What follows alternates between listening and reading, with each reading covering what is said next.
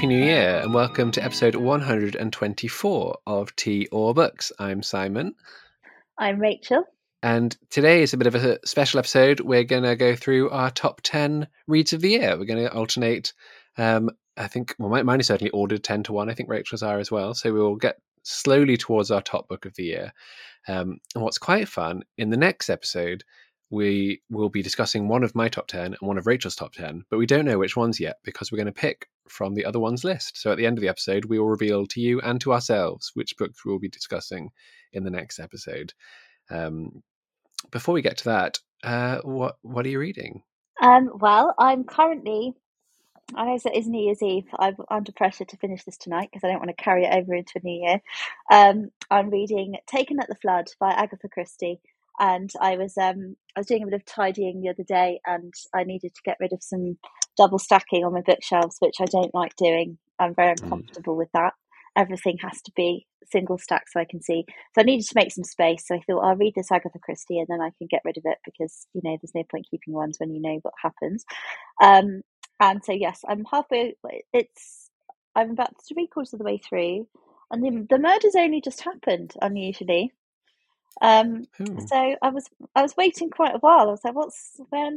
When is someone going to get killed?" Um, but it's it's quite interesting because part of the mystery is about who is actually going to end up being killed out of the many people who could potentially. So it's also quite an interesting one because it's a it's a wartime one and um, involves a case of of possible uh, bigamy to do with the Blitz. So there we are. Mm. Yeah, I have read it, but I don't remember anything about it. Um, yeah, yeah, I wouldn't, I wouldn't say it's uh it's going to be a favourite, Christie, but it's it's enjoyable nonetheless. Lots of complaining about um not getting servants and things. um, I believe it was published in the US as uh, "There Is a Tide," just to make things confusing. Ah, I wonder why they do that. Because "Taken yeah. at the Flood" is, is is from a quote that's at the beginning. Well, it's yeah. so there is, there is a, tide, a tide, which taken yeah. taken the flood leads on to fortune. So they obviously thought that there is a tide is a more for some reason more enticing quote. They might have changed to the to the British version now. I don't know. How interesting! I'd love to know why they make these decisions, but there we are. So um, yeah, enjoyable. Um, I was encouraged to pick up an Agatha Christie by the fact that there was a new Agatha Christie BBC adaptation on the television over Christmas. I don't know if you've seen it yet. Um, Murder, no, is Murder is Easy. Yeah, and I've mm. not read it. I wanted to read it first, so I took the book to my parents, but I didn't actually read it. Oh right. Well, I mean, I can't hugely recommend it. I thought it was a bit slow and dull, to be honest. Um, and uh, and uh, I so they, from what I understand, though, there's been a sort of revisioning of it. The story is pretty much the same. So yeah, maybe read the book first. Mm, okay, so happy ending and destroyed. But, and what about you? What are you reading as we as we get to the end of the year? I am reading. Uh, it's a book again that's actually had two titles. Um, the copy I'm reading is called "The World Between Two Covers." I think it was also published as "Reading the World," which is by Ann ah. Morgan, oh. um, and it's a, well, it was inspired at least by uh, she had a blog or still has a blog called A Year of Reading the World, and she determined to read a book published by someone from every country in the world over the course of a year. Um, yeah. Quite the challenge. So, uh, I mean, it's challenge just establishing what the countries were, it seems. So, uh, she landed on a list of 196 countries at the time 2012 i think it was mm-hmm. one of which south sudan was only six months into its existence um, and yeah it's i'm enjoying it it's not quite what what I thought it would be. I thought it'd be more about like the experience of blogging it and trying to find the books and and what she thought of the books yeah. and that sort of thing. And I guess either because she or the publisher thought that's already online, we need to do something a bit different. It's more like reflections inspired by that project. So there's there's sections on like the uh, growth of self-publishing and what that looks like in different countries, or how to write if you're under, under a total, totalitarian regime, uh, or translation. All these, so, so yeah, it's really well researched and really interesting, but it's not really about reading a book for every country in the world, although there is a list at the end. And I've read one of those books, which is uh, Ilustrado by Miguel Syjuco, which is uh, Filipino. Wow, sounds very interesting. There we are. You're always reading something interesting. well, it was given to me by my parents for Christmas last year, and I seem to have a tradition now that each Christmas I read a book that I was given for Christmas the previous year when I think, oh, I still haven't read that. So that's one of them. um, I also just thought a good moment to reflect now on what a wonderful year of podcasting it's been. I mean, we don't normally mm. have guests on our podcast, and last year we had three. We had Lucy and Claire, and of course Mary Lawson. So, yeah. what a, what an exciting year of podcasting it has been. Yeah, and I think it's um, you know, it's it's hard to believe we've been doing it for such a long time now. I mean, the the time goes so fast as you get older. Um, but I think it's lovely to have perspectives on and to actually interview an author when when we'd read the entirety of their oeuvre as well, because that's not something mm. we've ever done before. And easier to do, obviously, when someone's only written four. Well, I say only written four books. That's still incredibly impressive to have written four yes. books, but you know what I mean. Um, and yeah, I think it's it's been great that we've we've been able to. We've both got busy lives, and keeping it up, um, and also so many kind comments and people listening yeah. and and asking questions and and getting involved and it's yeah it's, it's hugely rewarding so thank you for everybody who listens and listens to our ramblings and mostly my ramblings i have to say because you're far more prepared prepared and organized than me so I, I won't um, I won't promise to do better next year because I know that I won't. So. Uh, and this, if, don't worry if this sounds like we're going into a sort of like farewell. We're not. We're keeping going. There's no, no. plan to stop. Yeah. so, yeah. Um, right. So we get into our into our top ten. Um, yeah. Would you like to start, or shall I start? Um, you start. Great. Okay. At number 10 uh, is a book that my friend wrote. My friend Noreen Masud wrote A Flat Place, uh, which I might have mentioned. It's nonfiction, and it's fascinating. It's a, it's about her interest, near obsession with flat landscapes, where she grew up in Lahore in Pakistan, but also in which the um, different places she's lived in the UK, and it's also about the connection between those and complex post-traumatic stress disorder that she has. Um, so, so, yeah, mm. two very different things that she brings together brilliantly, and it's a very moving um, in, just in, invocative and evol- involving book covering some really dark, difficult things in a way that is thoughtful and beautiful. Yeah. And uh, how did it feel reading something by someone that you know? It is, yeah. I mean, I've done it a few times now, but it's the first time I've read. Um, actually, it's not. It's one of the first memoirs I've read by a friend, and um, she's someone I know more online now. We did know each other in person when we first met, but we don't live in the same place anymore, so we haven't seen each other in person for for a good number of years. But it, it is quite strange knowing a lot more about someone than they know about you in that way. Yeah. Um, yeah, and I've actually had that before with someone from church who wrote a very moving memoir. Uh, so suddenly it's like I know now your innermost thoughts. And You you know like my first name. Um, so yeah, uh, uh, so I imagine weirder for her to have put it out in the world and get people's responses to it. But um, but I mean, it's always good when you read a friend's book and it's brilliant. So that helped. It was always nerve wracking if it's going to be bad. But yes. yeah, thankfully it was yeah. absolutely brilliant. Well, that's uh, that sounds really interesting, and yeah, I would imagine it is really interesting to read something written by someone you know, and and it's like, oh, this is giving me a whole new insight into you as a person um, and yeah. probably in a in a way that you would never have found out naturally because there are some things that you just don't bring up in conversation. So, not yeah, and I'd never heard of complex post traumatic stress disorder either, which is basically uh, post traumatic stress disorder, uh, but from a sustained period of deep stresses and deep um, you know things happening to you rather than you know we often think of post-traumatic stress disorder as what yeah, regular post-traumatic stress disorder is more about specific events like from hmm. war mm. or, or, you know torture or something whereas yeah complex post-traumatic stress disorder is a response to a much longer period of sustained trauma so yeah that was really interesting yeah. to learn about that as well yeah i can imagine oh sounds intriguing i should i should look that up Okay, so that was your number 10. That was my number 10. Yeah, so my number 10 um, is a, a, a non fiction as well, actually, um, but a totally different topic um, called Noble Ambitions by Adrian Tinniswood. And it's about the uh, the story of the country house between between mm. the hmm. wars, very specifically.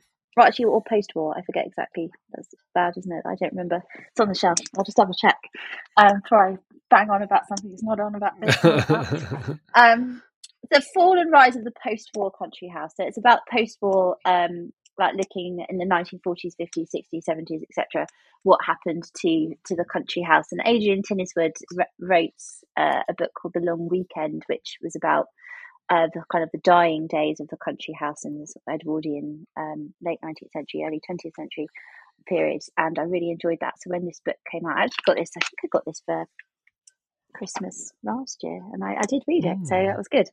Um, and I really like his writing. He's he's a really kind of gossipy writer, which I love. So he drops in those those little more personal details and, and anecdotes of of stories about people and um, their relationships with each other and how people are connected and the kind of scandals and things. I enjoy reading about that. But it's also looks at sort of how people each chapter's got a different theme and it looks at um, it kind of challenges the perception that country house life after the 1940s was um, in decline. I mean, it was in, in to some respects, but also it was a huge time of people being able to snap up the uh, big country houses quite cheaply and then think about using them in different ways. So you've also got um, the development of country house tourism, the National Trust, etc., etc. So I found it absolutely fascinating. Lots of really interesting stories, lots of of um,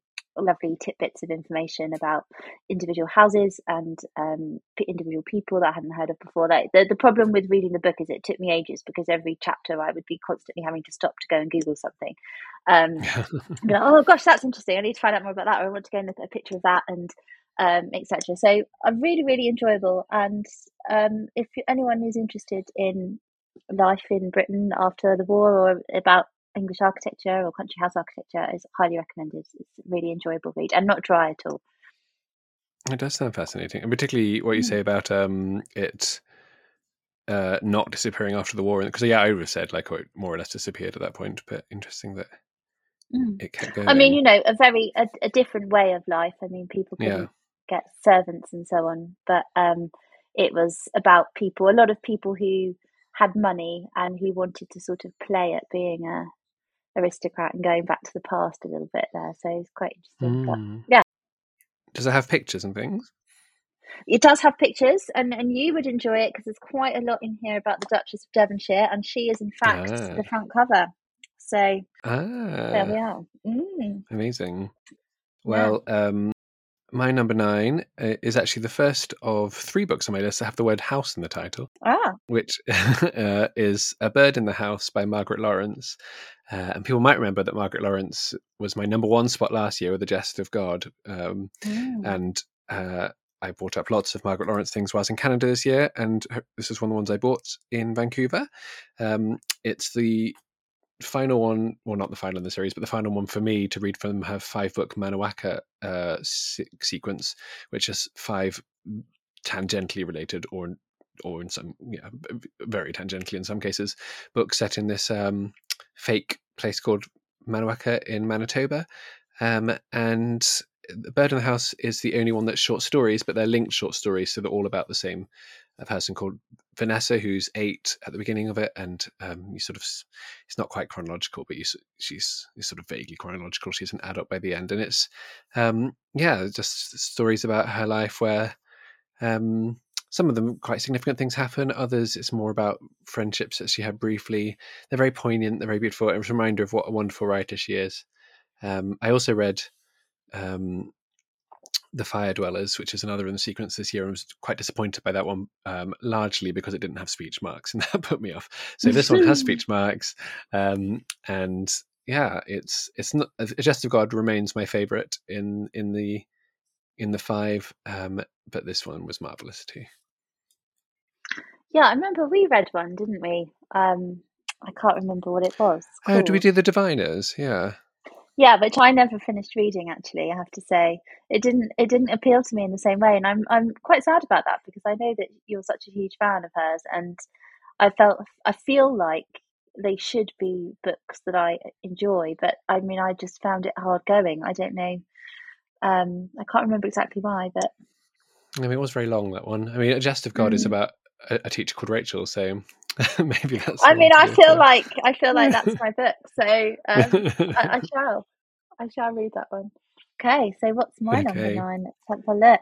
So my number nine is uh, The Other Side of the Bridge by Mary Lawson.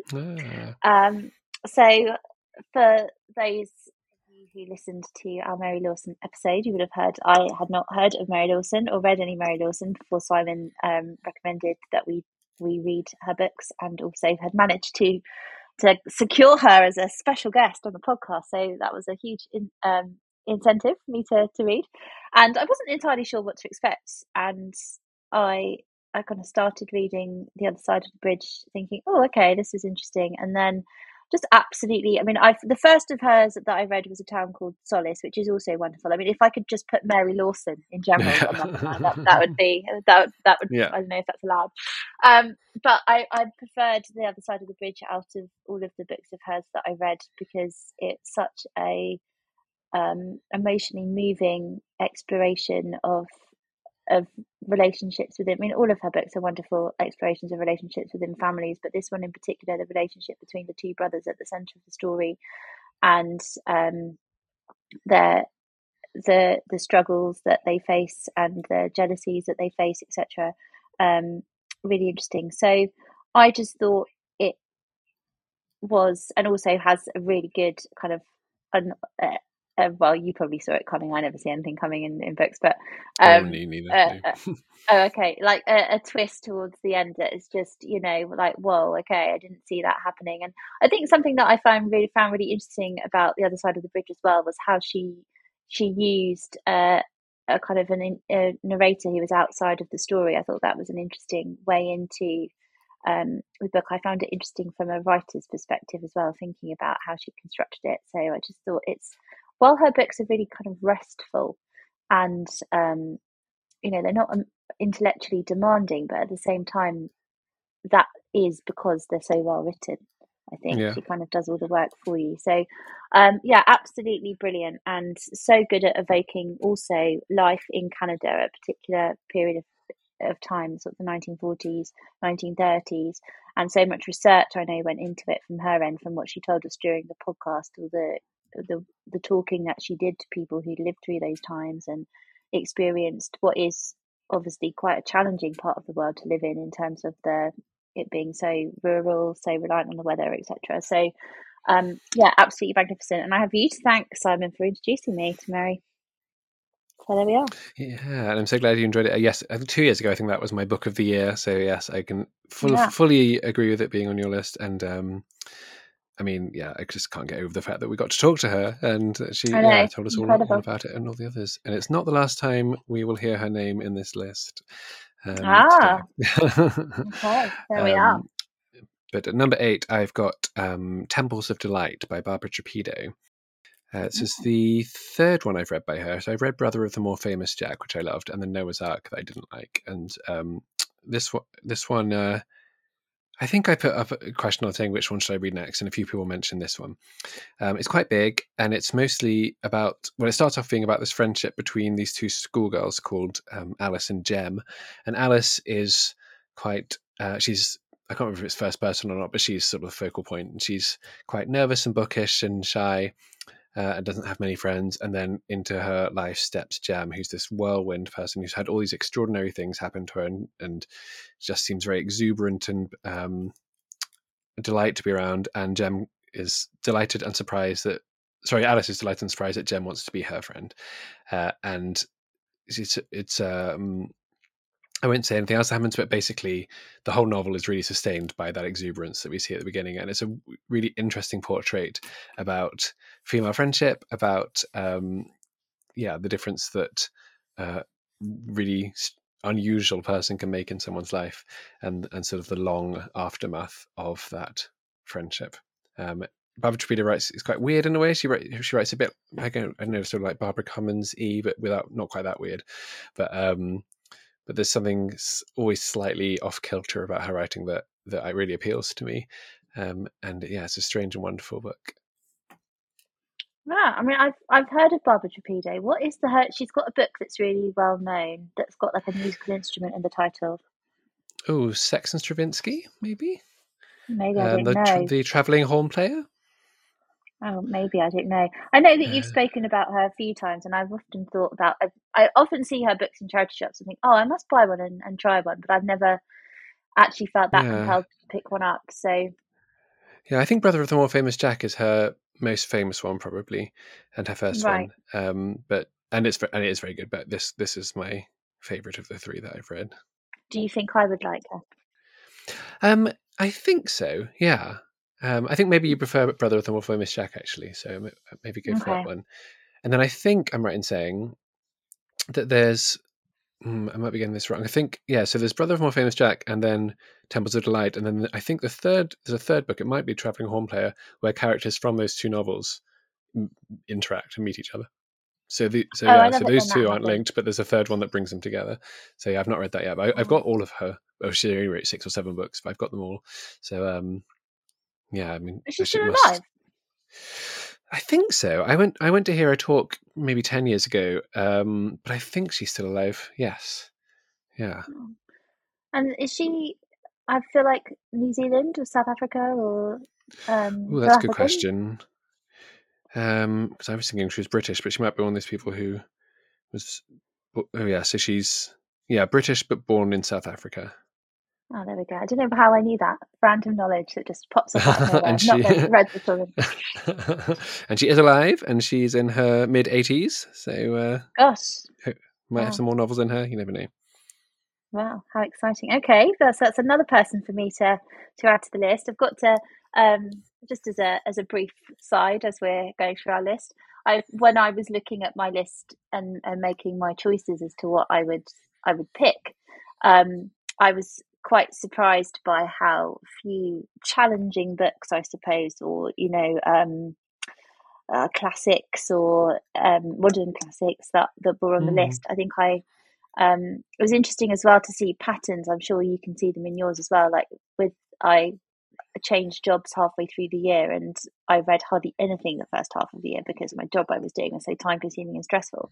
And the books that I was reading while I was doing that job were very much um, kind of throwaway murder mystery, sort of just Mm. mindless books that I didn't have to concentrate on. And, and as I uh, obviously had then time over the summer and then started a job teaching English again, my reading has got a little has massively upped, and also I've got loads of books in there that I read for school and more sort of ambitious, more thoughtful books.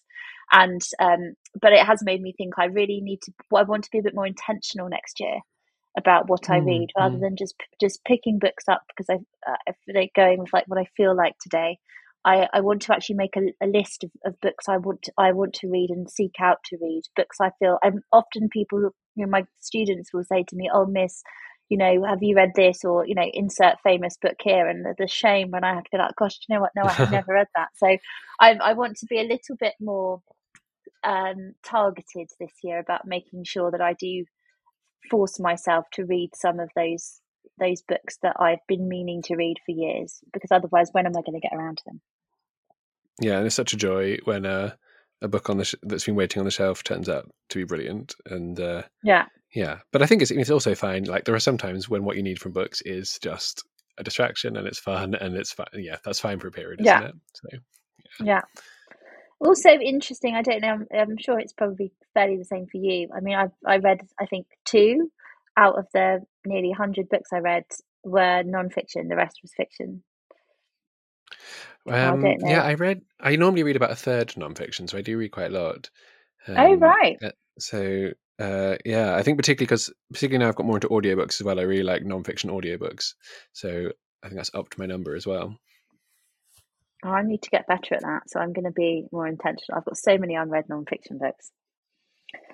It's terrible. Yeah, there'll be a few more appearing in my top ten. In fact. Oh, you're putting me to shame here. Look. Okay. All right. What number were we up to? Number, Number eight. eight.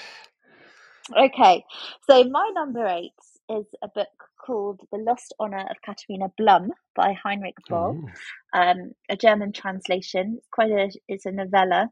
I was reading it um, to to see whether I would like to teach it to my students or not, my sixth formers, and it's a really really interesting book, and it's all about um, really interesting narration style as well. Um, it's about a, a girl who gets accused of of murder, and basically she hasn't done it, but uh, we know that. Um, and it's about um, the way that the press treats her and the way that she is is a kind of essentially harassed and judged before um, and her life picked apart and the way in which things are twisted and manipulated by the media in order to present people in, in particular in a particular way and how that destroys lives essentially. And um, it's not a, a, contemporary novel at all. It's um, i'm just going to look up actually when it was written. I think it was um, and it was for me a really interesting read. It was written in 1974 mm.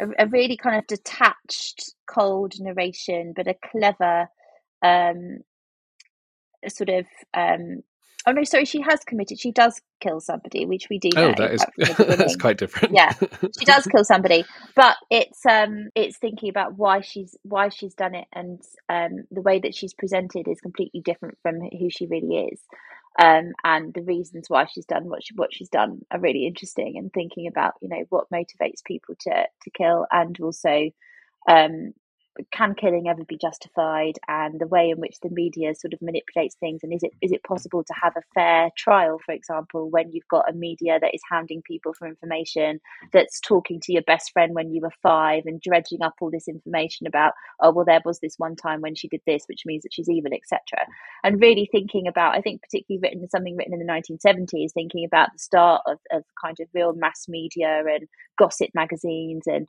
um, all that kind of uh, celebrity culture, which I know was before then, but you know, like uh, the more the way in which becoming more obsessed with it, um, and I, I, just found it really, really interesting and um, not like anything I'd read before.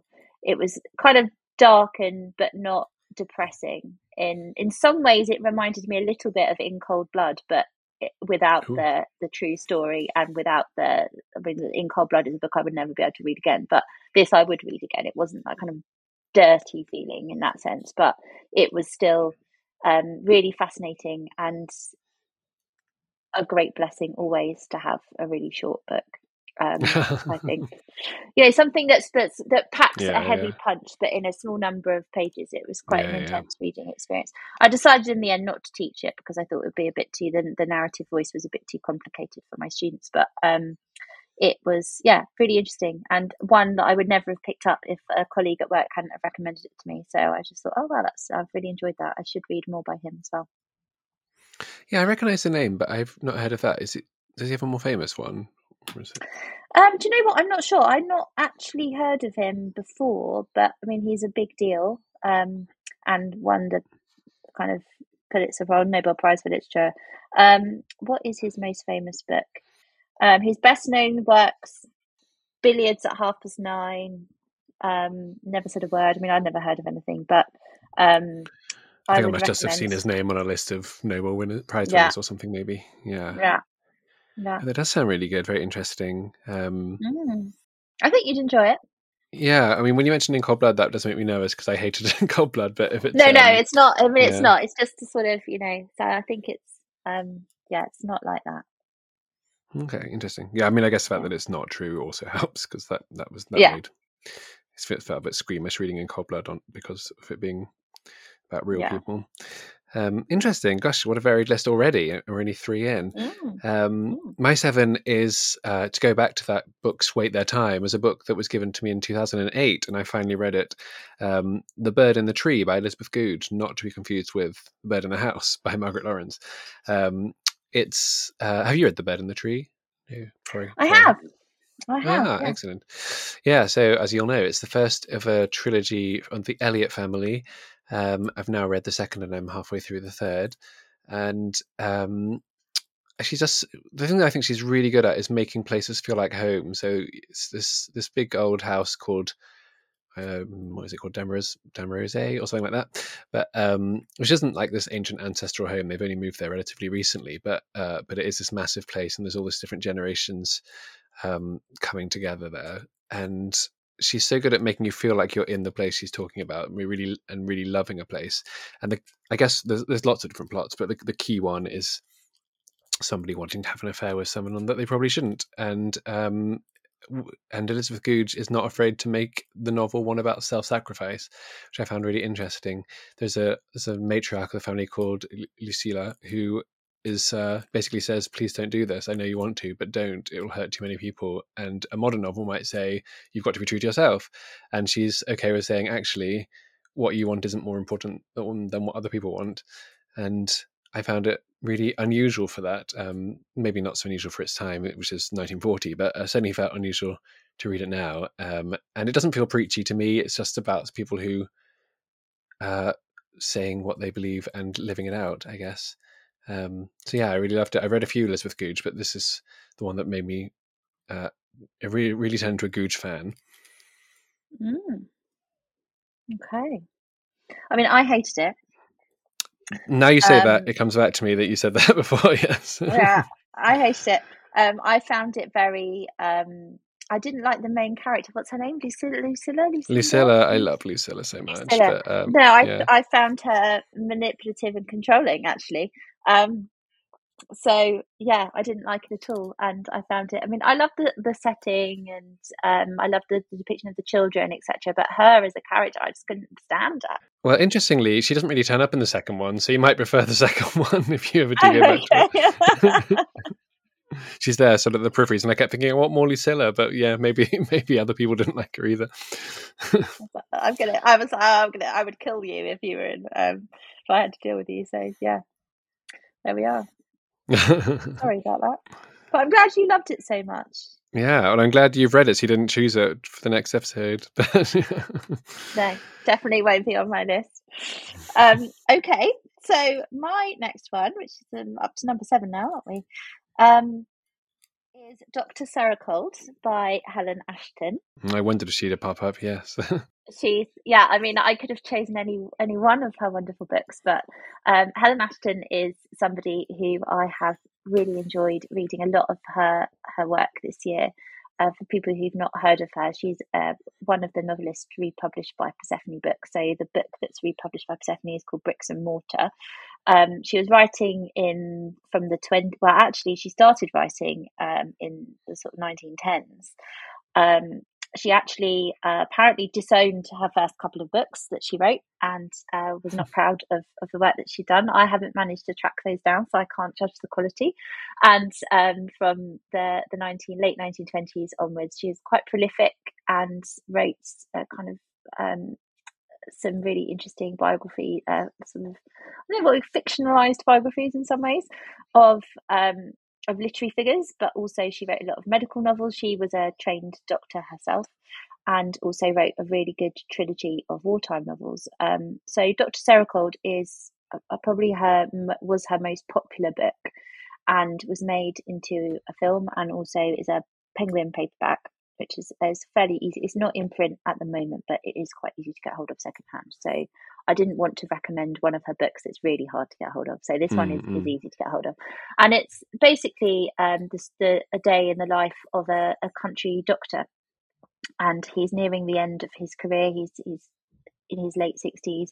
And is the book is, is was written and set in the 30s. So it's before the NHS and um, is looking at the kind of the pressures on on a man who is responsible for so many people from birth to death and who also is very aware that for some of his his patients they can't afford him so how do you like work around that?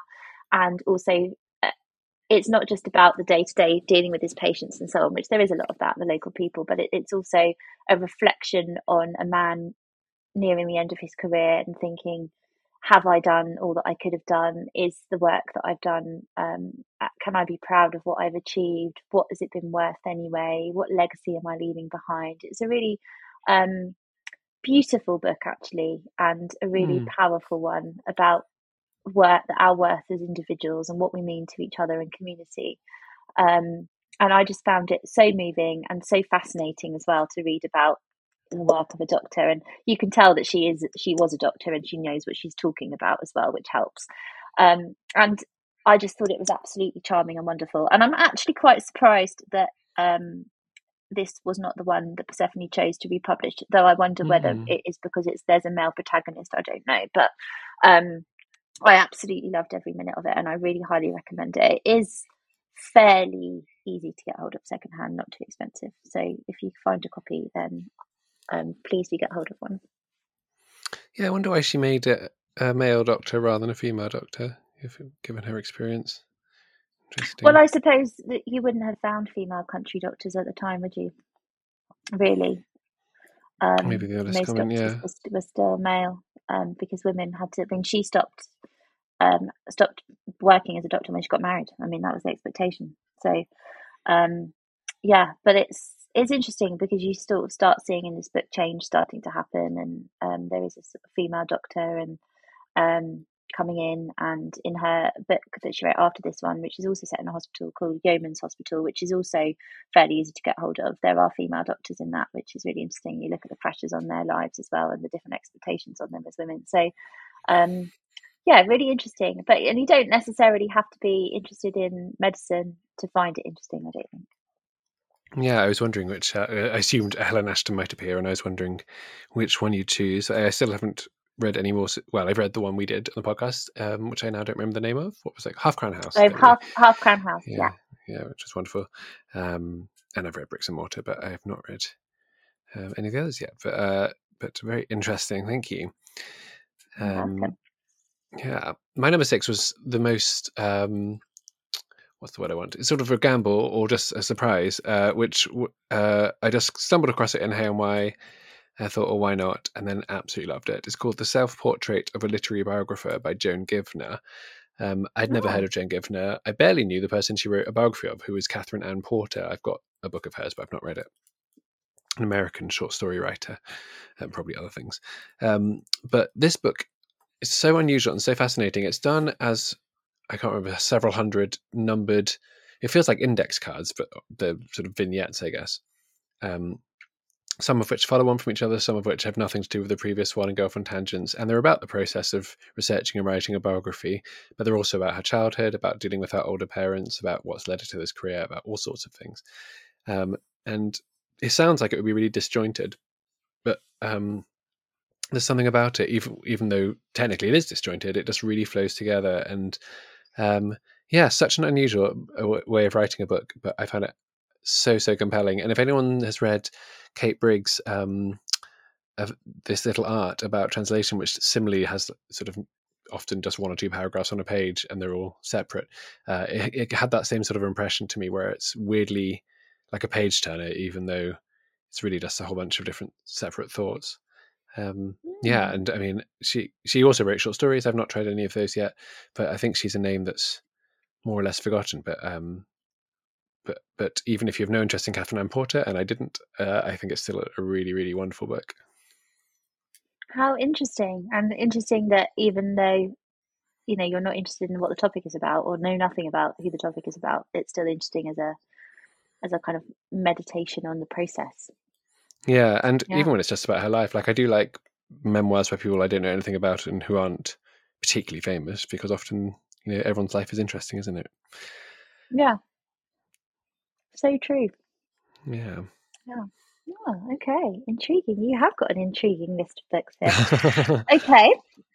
So um, my number six is City of Girls by Elizabeth Gilbert and it's a book that came out a couple of years ago. And two separate people I know got it for me, so I was like, well, this, this is obviously supposed to be up up my street, and it's set in New York in the 1940s.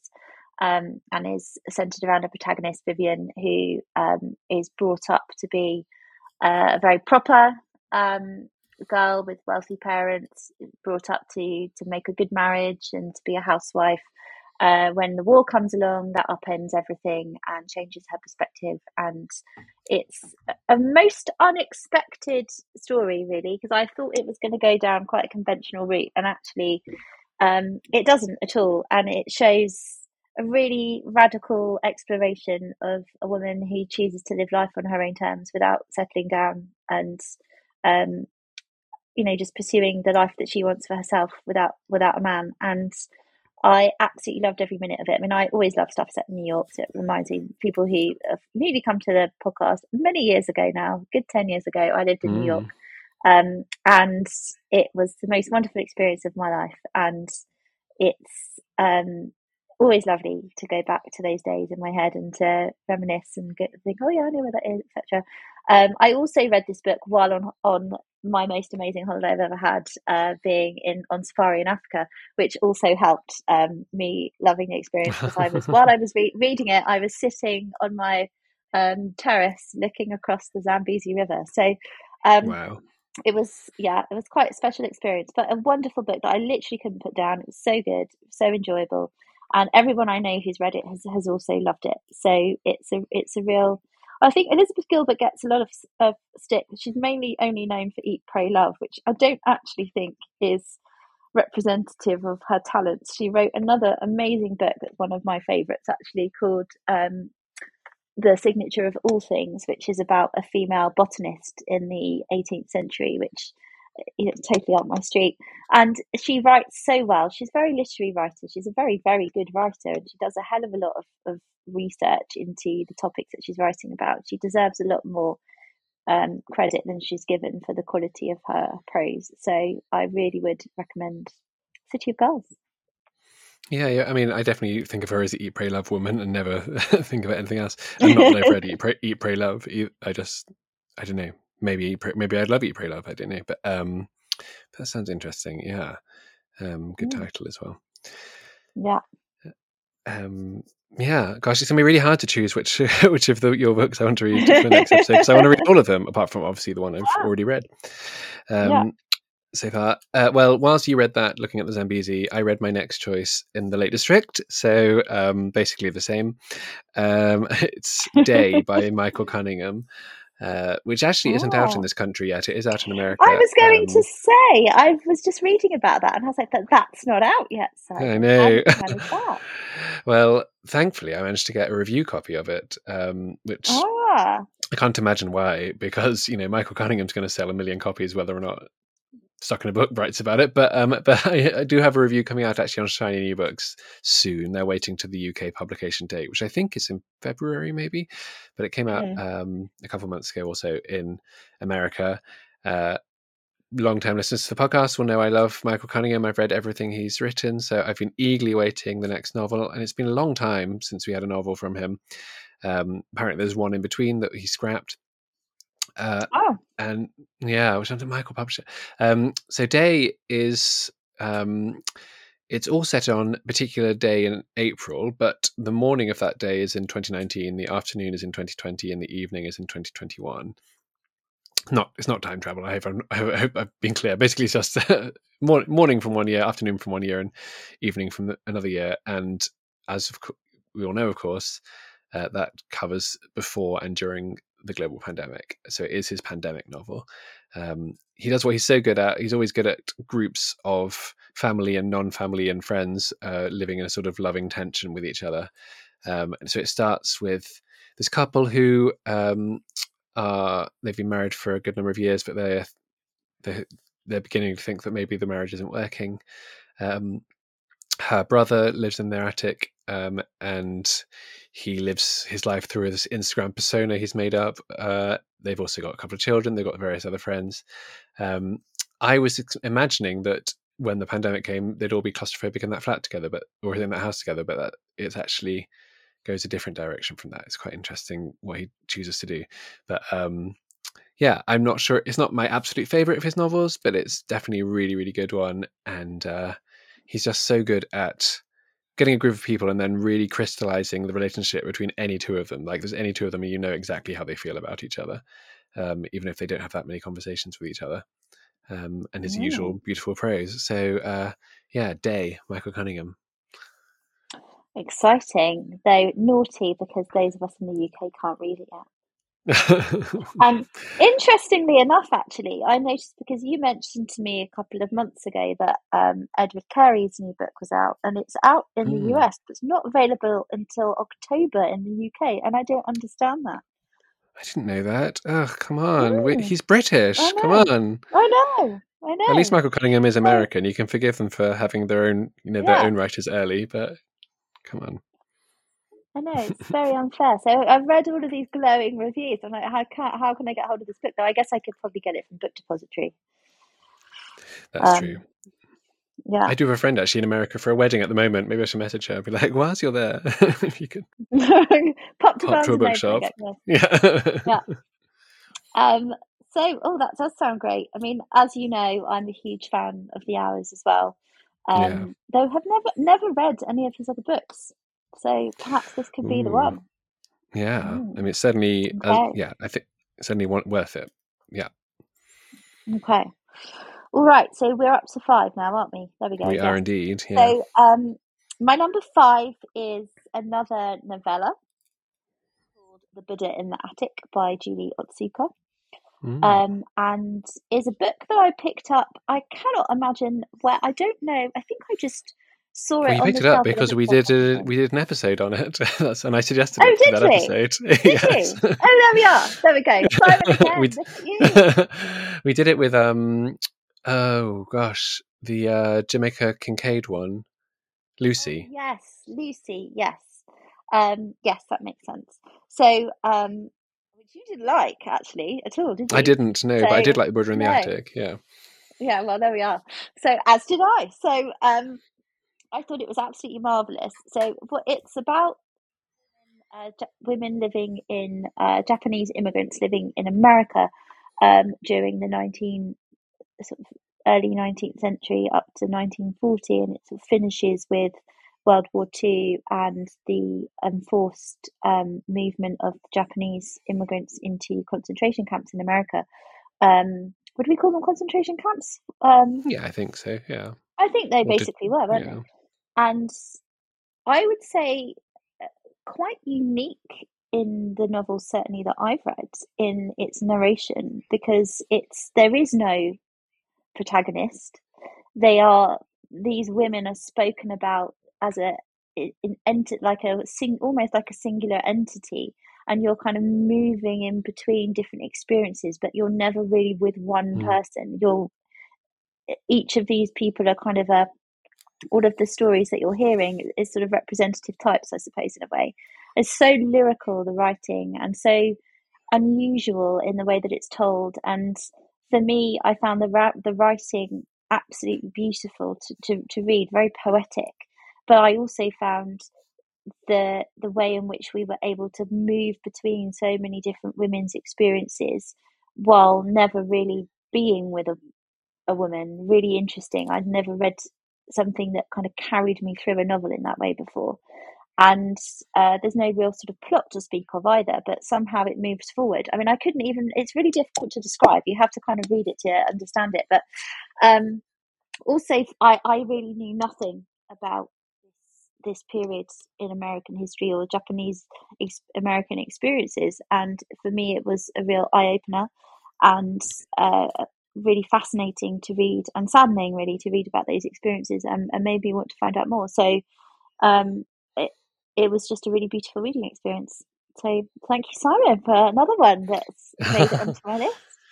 Yeah, in fact, after we did that, was, I just looked up it's episode 118. If anyone wants to go and hear more about that, um, after that, I was I went to when I went to in Canada, we went to um, the what was it called Museum of Vancouver, I think, in, or something like that in Vancouver, which has a whole section on Japanese people or people who of Japanese descent being sort of rounded up and sent off to these camps and having to leave everything behind. So it was really interesting extra context uh, to that to that novel. Obviously, different country, but similar experiences. Um, yeah.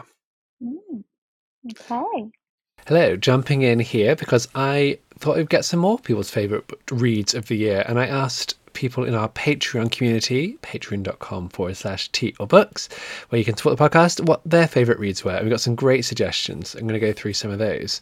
So, Greer said she had two clear favourites. In Thunderclap, a memoir of art and life and sudden death by Laura Cumming, the author beautifully weaves the story of 17th century Dutch painters with memories of her own life and that of her artist father. And I loved every bit of To Serve Them All My Days by R.F. Delderfield, the immersive story of a boy's public school in Exmoor between the wars.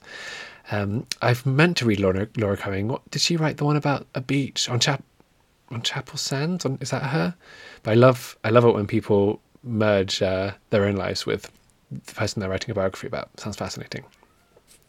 Elizabeth says her favourite book was The Pillars of the House by Charlotte M. Yonge. uh, she adds, It's very long and Victorian. Sorry, Simon. Haha. yes, I won't be reading it for that, but Rachel might. Uh, story of the Underwood family of 13 children whose parents die early in the story. Of course they do. It's a Victorian children's story. Um, she writes family dynamics beautifully, love the characters, and move to laughter and tears. Um, and we, she weaves faith in beautifully too. But that sounds great. Alicia suggests The Q by Beth Brower. Um, never heard of that. It's set in an England like fictional country in the Victorian era. It's about a young woman, a rather eccentric periodical called The Q, just the letter Q, and a list of requirements in her uncle's will, which she must meet without knowing what they are. The writing at times is beautifully lyrical, and I found a lot to unpack in it. She read it more than once this year. Well, that does sound really interesting. Heidi. Oh, Heidi's the one who sent me a. Miss Hargrave's first edition back in the day. Thank you, Heidi. I loved Magnificent Rebels by Andrea Wulf, Wolf, maybe, about a group of philosophers, poets, writers in late 18th century Germany who pioneered Romanticism. Royal Search with what must have been thousands of excellent letters. Um, and then read The Blue Flower by Penelope Fitzgerald.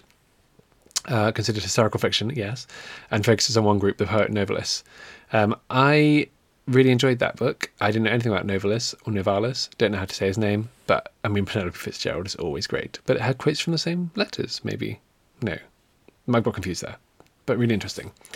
Jill, for me, Jill says, for me, it was the perfect golden circle by Benjamin Myers. It's a very gentle story of two unlikely displaced characters whose lives are made rich and joyous by making crop circles. Wow.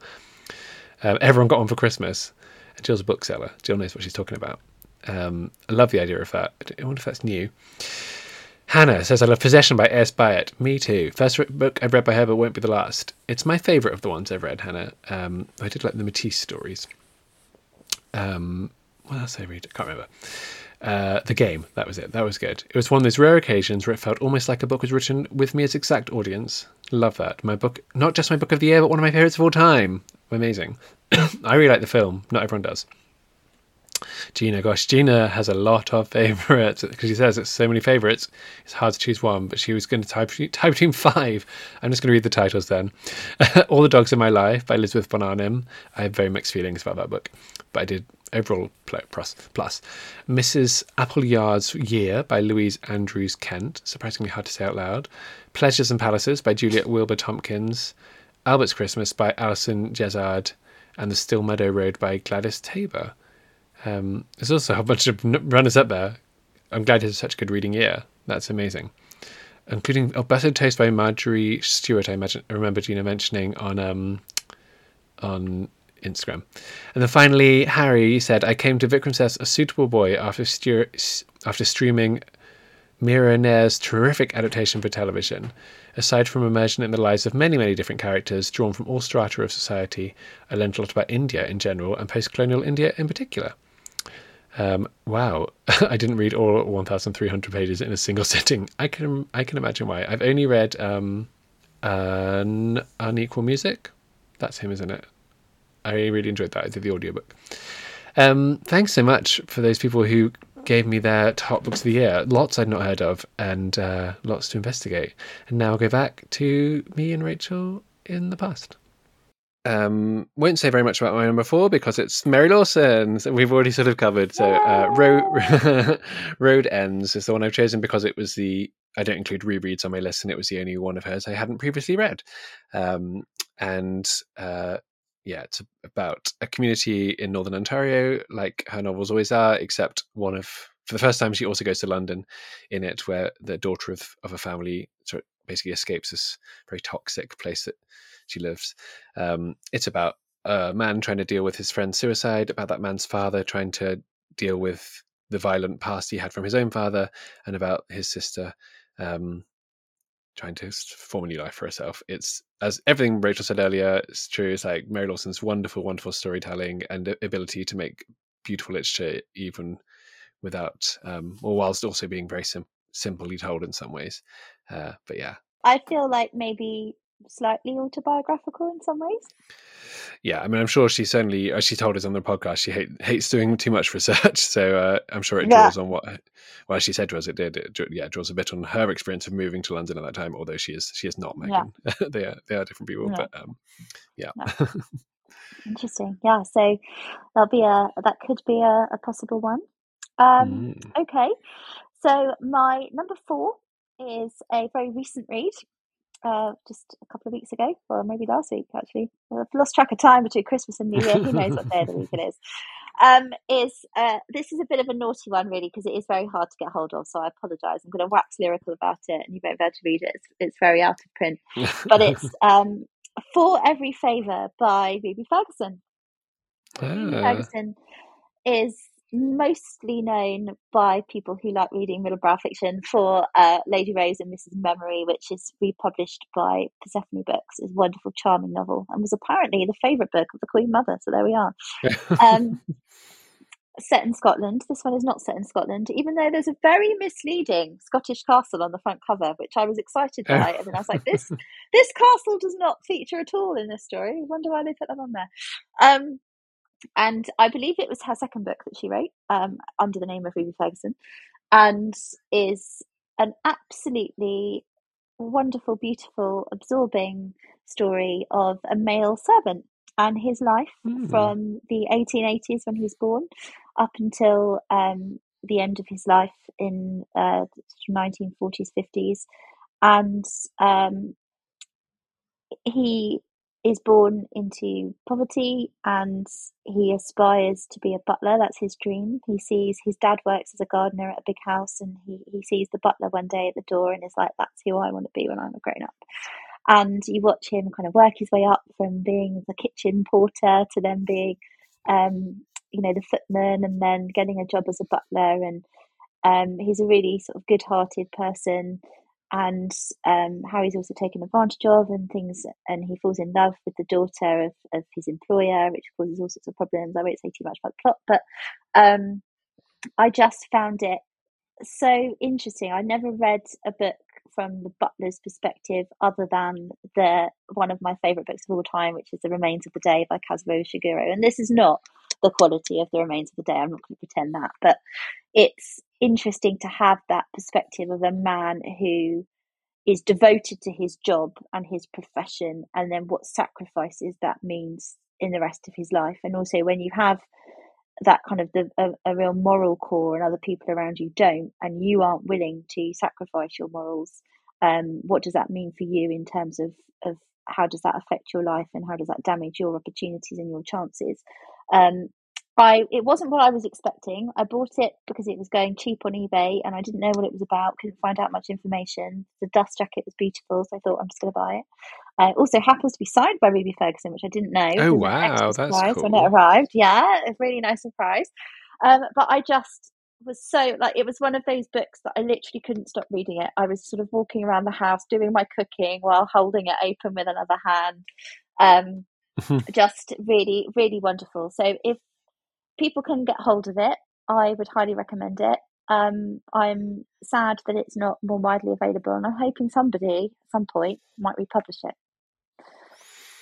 Wow, and I should say yes, as you say, she's known for Lady Rose and Miss Memory, but also to a generation or generations of schoolgirls as the writer of the Jill's Pony books. So Yes, yeah, Jill's Jim Yeah. Jill's Gymkhana, everyone once read.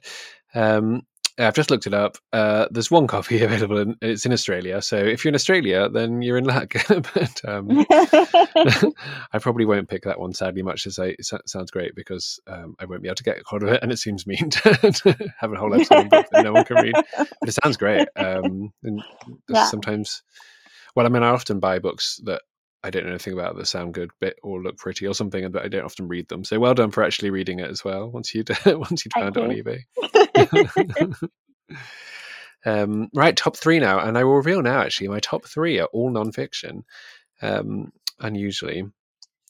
So my third one is "In the Dream House" by Carmen Maria Machado, or possibly Machado. I'm not Mm. sure how you pronounce her surname, um, which oh, actually is quite Machado, yeah, Machado. Okay, yeah. I had a friend at school with that surname. ah, helpful. Yeah, and it was quite a big deal when it was published in 2019. Um, I listened to the audiobook, and um, in some ways, it's like the Joan Givner self-portrait of a literary biographer that I mentioned, in that it is told not quite. I guess some of them are vignettes in in sort of um, uh, disconnected sections, all of which are named after literary tropes or devices, or um, so you might get like the dream house as memory, or the dream house as biography or the dream house as psychoanalysis or they're not all literary devices but they're all different frameworks i guess um, and it's in essence, a non-fiction memoir of domestic violence um, or con- coercive control that she had with a girlfriend, uh, a long-term girlfriend, um, and but also looks at the history of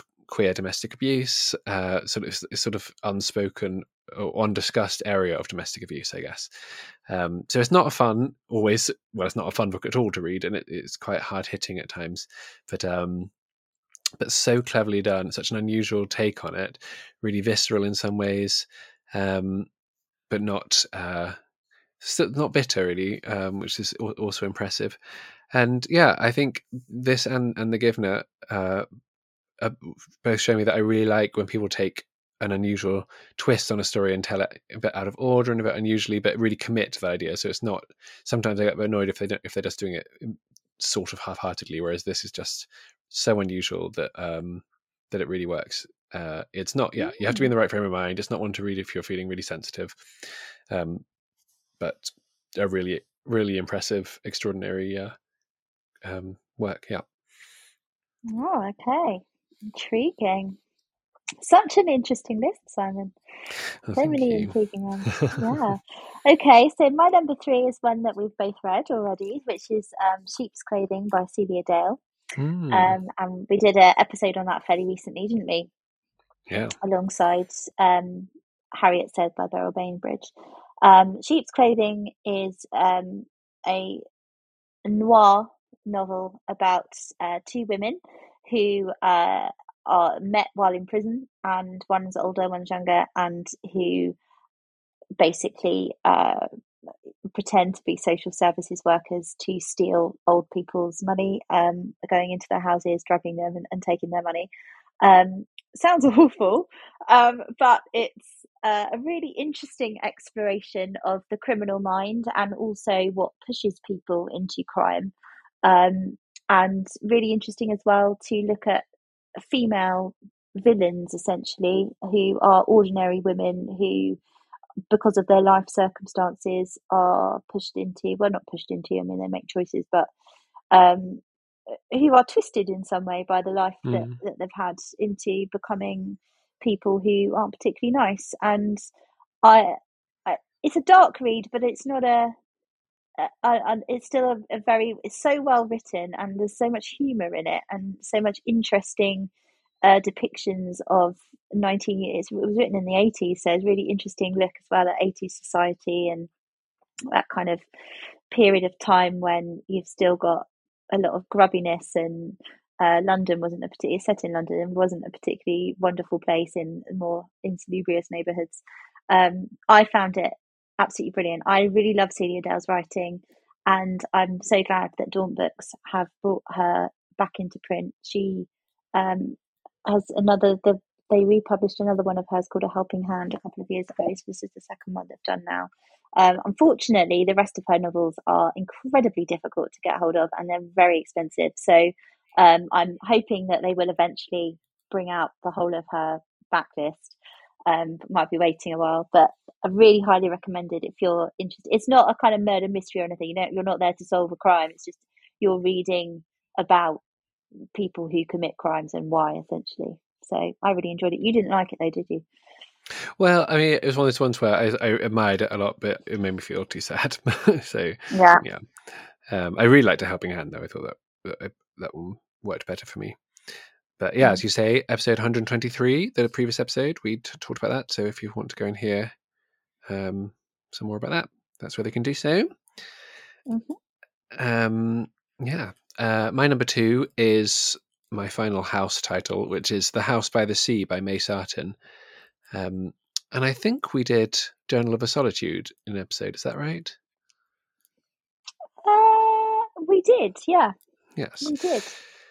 Um, and this, like that, is one of her journals. So um, I it's the first of her journals I read. I've read some of her novels. I think we did an education of Harriet Hatfield once on here, maybe. But um, uh, I'd not read her nonfiction till this year, and I I mean I enjoy her novels, but I think her nonfiction is much better. And it's basically a, a journal of some years living in this house by the sea. Um, she's well, she talks a lot about impending death and feeling really old, but I don't think she's actually that old in it. But she's uh, she's very worried about dying alone. She's worried about her literary legacy. She's worried about being known as a poet. Uh, it's a lot of worry in there, but it's also a lot about the beautiful place she lives. Um, I think the reason I don't, I don't think it's a coincidence that houses turn up quite a lot in, my, in these books because I love people who write well about houses, and she writes really well about her home and the surroundings and what it's like to be there. And she's just a really thoughtful, interesting, um, reflective writer. Uh, she is. It is in some ways very navel gazing. That's the nature of a journal, I guess, but in a way that I appreciated. Um, yeah, and I, I've. I think it's just maybe I've just read two so far, but uh, but there's there's plenty others out there, and uh, I'm sure I will keep reading them. Oh, intriguing. Okay. Right, we're up into the top two now, which is um, for me, which is, uh, it's a difficult choice actually, um, because I loved both of these so much, but I think I'm going to stick with what I initially thought. So my second is another very recent read, which is Landscape in Sunlight by Elizabeth Fair, which mm. is hmm. also was originally published in America as All One Summer as well, uh, which I found out because I thought, oh, there's another book I've not heard of, and then I was like, oh no, they're the same book. Oh, Good job I didn't buy that, the other one as well. Um, and this has been republished by um, Dean Street Press, um, and so it is easily available in paperback. Um, and I bought a cheap copy on eBay of the original hardback, which has got a lovely dust jacket, which I really enjoyed. Another one I just bought off the off the cuff. Um, I read my first Elizabeth Fair several years ago when they were first republished. Her work was first republished and loved it. Um, I think I read A Winter Away. Um, but for some reason, you know how it is. You think, oh my God, I love this. I'm going to read all of this person's stuff. And then you just never get around to it. Um, so I saw this and thought, you know what, I'm going to read it. And I was blown away by how yeah. funny and clever and so well characterized it is. I mean, I was literally laughing out loud on every page, and it's so just so well observed and so many one liners. I was just like, this is just so true and so funny. Um, and I, it's it's a it's it's one of those books where it's set in a small countryside community.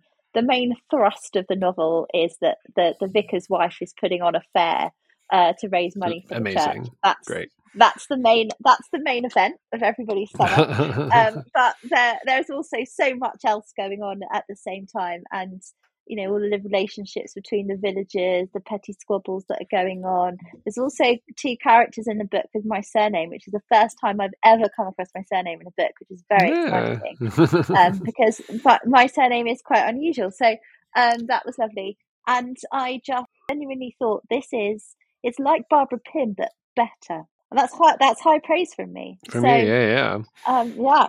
It is very much like Jane Austen, but 20th century Jane Austen. Absolutely brilliant. I cannot understand why she wasn't more famous. Amazing. And I think, yeah, I think we did a winter away on an episode here years and years ago. Um, yeah. Which is, I, have not, I've read two or three Elizabeth Fairs, but I've not read that one. So, uh, very, so would you say it's the best one you've read by her then? Or is it just just those two you've read? I've read also read Bramton Wick, um, which was also brilliant. But I would say this this is the best so far. Anyway, I've not read the other. Yeah. Yeah, I read the Native okay. Heath as well, but I don't remember anything about it. Um, uh.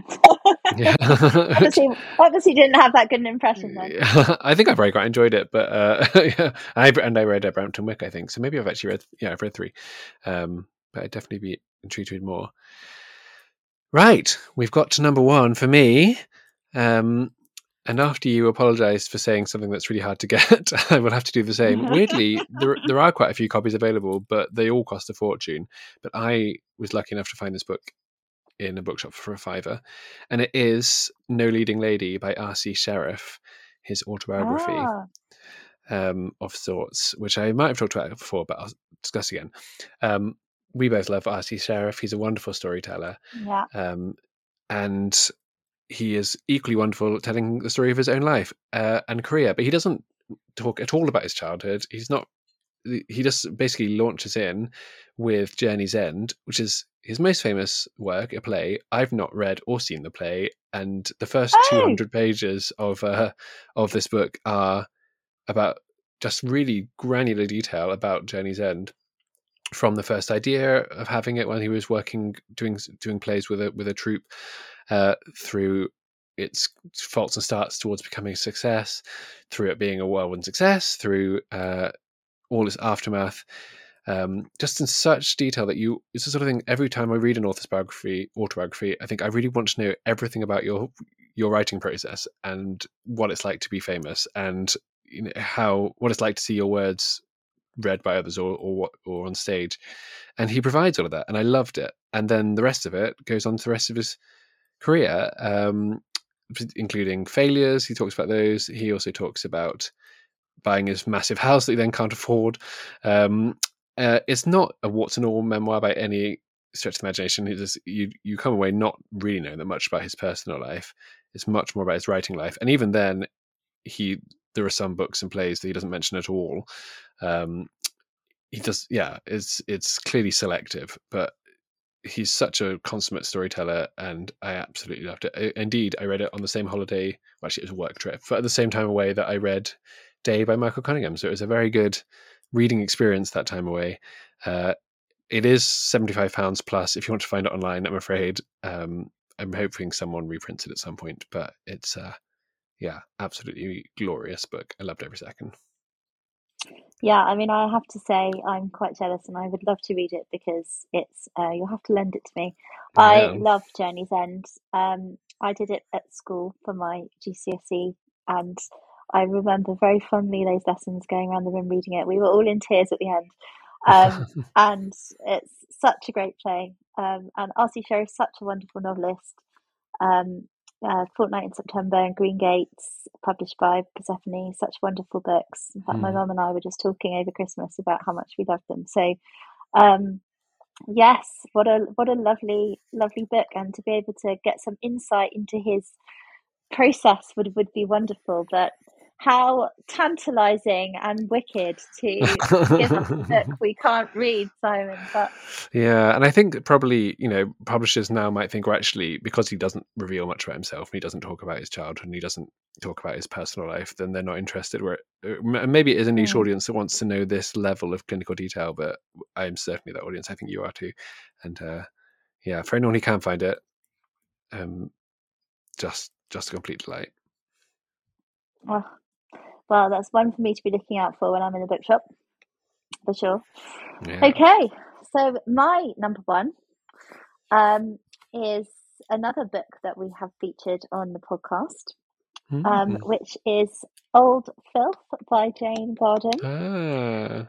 And this uh, book and it's sort of i mean that we can't really call them sequels can we because they're all sort of happening at the same time as each other but just told from different yeah. perspectives uh, were my favourite reads of the year. If I, I put all of them as uh, as number one read, but Old Filth was my favourite of the of the three that I read, and it's the story of uh, Edward Filth is his, his nickname, um, who's a, a barrister, and his life from childhood to old age, and he was born in the colonies, and um, his marriage to Betty his career as a lawyer, his old age uh, back in the UK.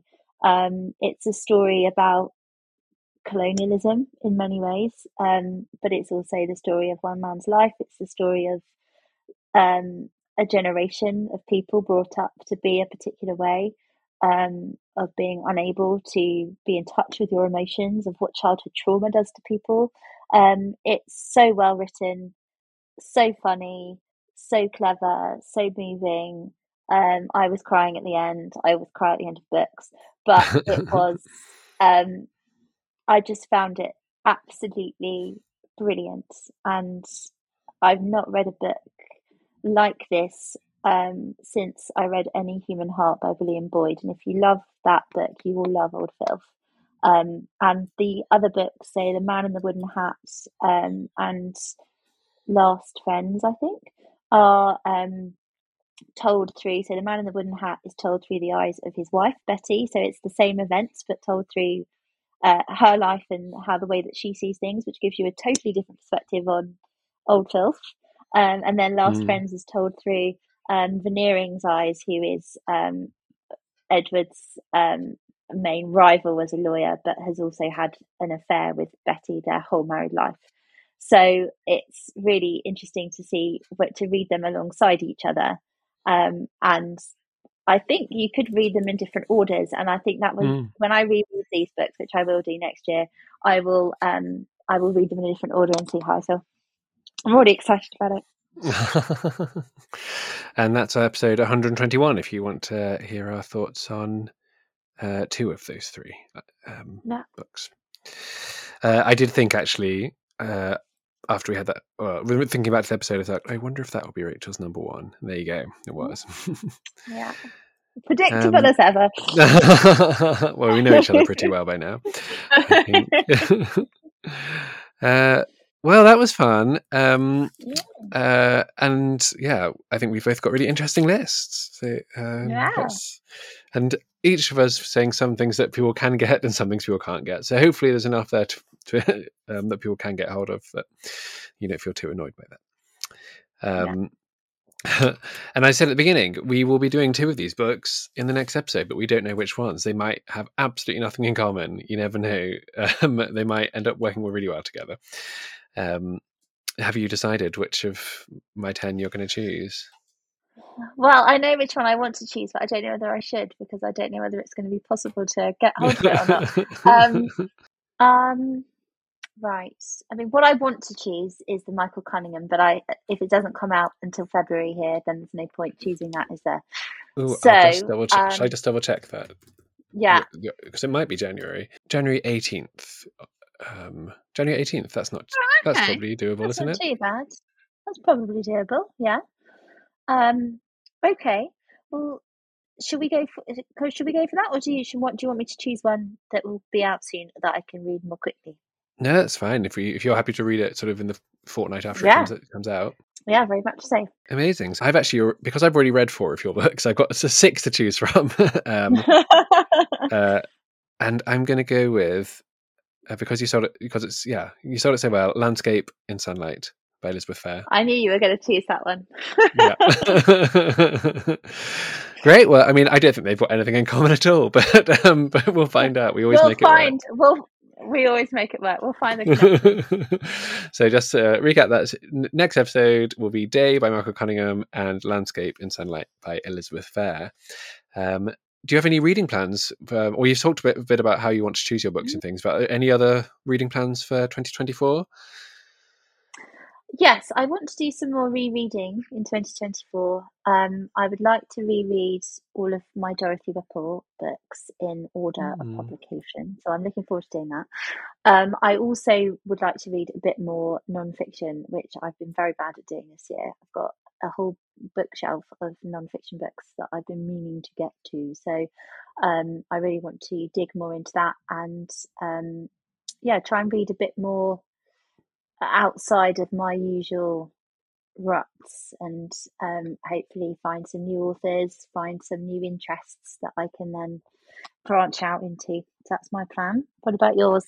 nice um, yeah my big one is that i'm going to redo a century of books i've done a few times in the past Ah, Uh, this so for those who've not seen it before, I read a book uh, published every year across a century. The first time I did it, it was the 20th century.